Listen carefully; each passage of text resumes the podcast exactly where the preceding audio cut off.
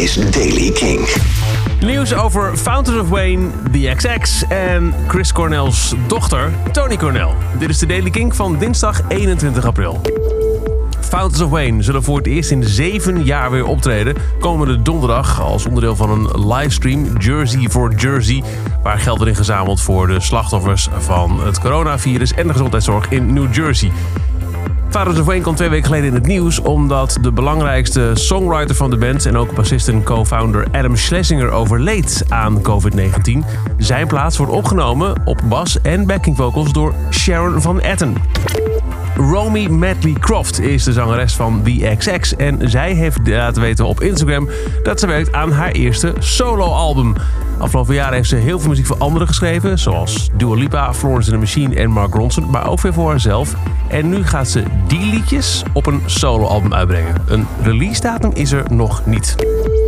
En Tony Cornell, de 15-jarige dochter van Chris Cornell, heeft voor een livestream van Live X Live Music Lives digitale muziekfestival een cover gedaan van haar vaders Hunger Strike, oorspronkelijk van de band Temple of the Dog. Ze leidde hem zelf in met een soort van disclaimer.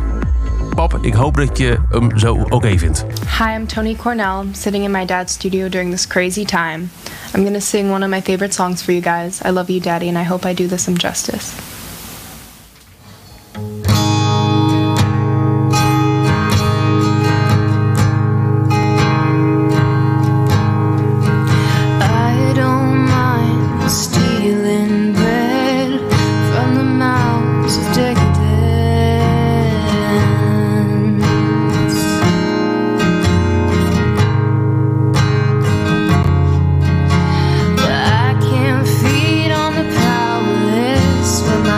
It's already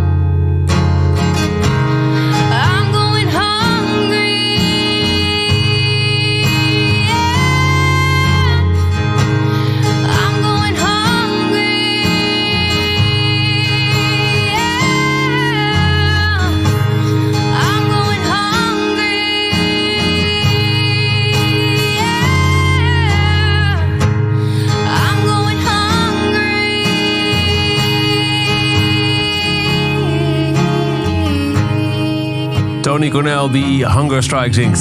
Dat is alweer de Daily Kink van dinsdag 21 april. Elke dag een paar minuten bij met het laatste muzieknieuws en eventuele nieuwe releases. Niks missen. Luister dan dag in dag uit via kink.nl. Graag gedaan. De Kink-app of waar je ook maar naar een podcast luistert. Elke dag het laatste muzieknieuws en de belangrijkste releases in de Daily King. Check hem op kink.nl of vraag om Daily King aan je smart speaker.